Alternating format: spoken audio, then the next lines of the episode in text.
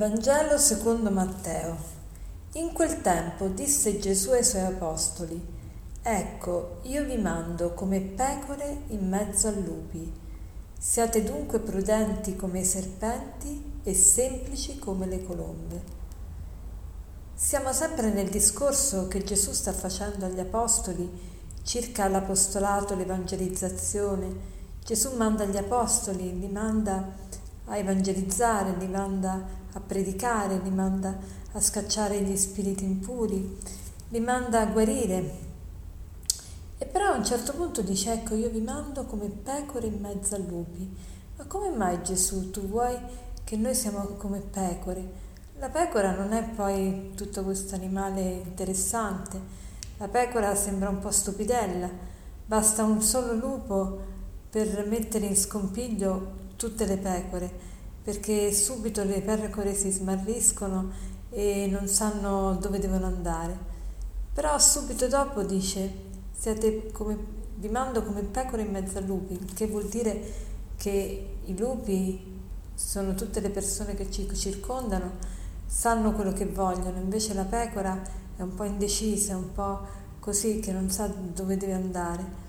Però subito dopo dice siate dunque prudenti come i serpenti e semplici come le colombe. Ecco, oggi mi vorrei soffermare su questa prudenza, siate sempre dunque prudenti come i serpenti. Prudenti come i serpenti. Ecco, il serpente non è da imitare in tutto e per tutto, perché il serpente ovviamente è anche un animale pericoloso, è anche un animale che, che uccide, uccide anche prede molto più grandi di lui perché con il suo veleno riesce a immobilizzare, a paralizzare la vittima e quindi riesce poi a, a ucciderla e a mangiarsela. E, mm, quindi non è che dobbiamo imitare i serpenti in tutto e per tutto, dobbiamo imitare i serpenti nella loro prudenza. Quando io dico la parola prudenza, oggi questa parola non è più riconosciuta come la virtù della prudenza, ma si intende per prudenza la persona cauta, la persona che è un po' circospetta, la persona che non si butta tanto, che non rischia, la persona che è molto moderata, che non, non fa un passo ulteriore, è sempre paurosa di tutto. Ecco, non è questa la prudenza che vuole il Signore ma qui si parla proprio siate dunque prudenti come serpenti, prudenti nel senso proprio della virtù della prudenza. E che cos'è questa virtù della prudenza? La virtù della prudenza è la virtù che, cioè quell'atteggiamento, quella inclinazione, quell'abitudine a scegliere il bene nelle situazioni pratiche cioè è quella virtù, quell'abito, quella disposizione dell'anima che ci insegna a discernere qual è il bene concreto in questa situazione, come raggiungerlo, quando, come, perché, cioè è quella virtù che ci indica più di ogni altra il bene concreto che sono chiamata a fare in questo momento preciso e i mezzi buoni per raggiungerlo.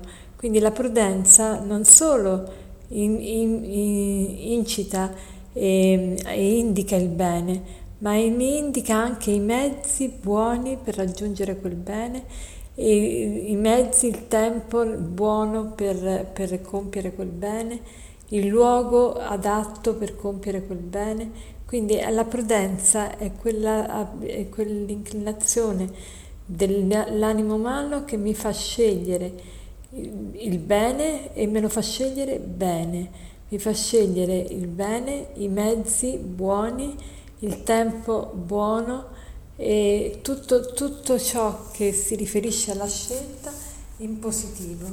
Cioè non basta fare bene, bisogna farlo bene. Quindi i, i mezzi che, che uso per fare il bene il bene stesso e il modo, il luogo, tutto deve essere bene. E, e, qui dice siate prudenti come i serpenti. Qual è la prudenza del serpente?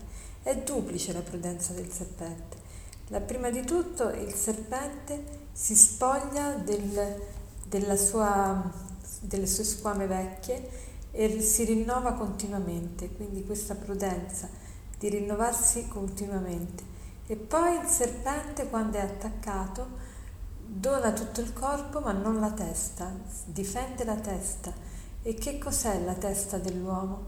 È la sua fede, quindi noi possiamo pure perdere tutto, ma non dobbiamo mai perdere la nostra fede. Dobbiamo sempre difendere la nostra fede, difendere le, il nostro credo, difendere quello su cui abbiamo improntato la nostra vita. Allora, oggi vi vorrei, vi vorrei, vorrei anche eh, diciamo, spingere me stessa a questa prudenza, prudenza soprattutto la prudenza ha vari ambiti. Oggi mi vorrei soffermare sull'ambito del parlare, la prudenza nel parlare. Che vuol dire prudenza nel parlare? Prudenza nel parlare vuol dire la capacità di essere moderati nel parlare, sobri, non abusare del linguaggio, non servirsi del linguaggio per dire cose per una cosa per un'altra, distinguere quando è bene parlare, quando è bene tacere, non essere precipitosi nel parlare. Ecco, tanti modi. Cerchiamo di mettere attenzione sulla prudenza nel linguaggio e per concludere vorrei citarvi una frase del Coelet, un libro della Sacra Scrittura, che dice appunto non essere precipitoso con la bocca e il tuo cuore non si affretti a proferire parole davanti a Dio. Dalle molte preoccupazioni vengono i sogni e dalle molte chiacchiere il discorso dello stolto.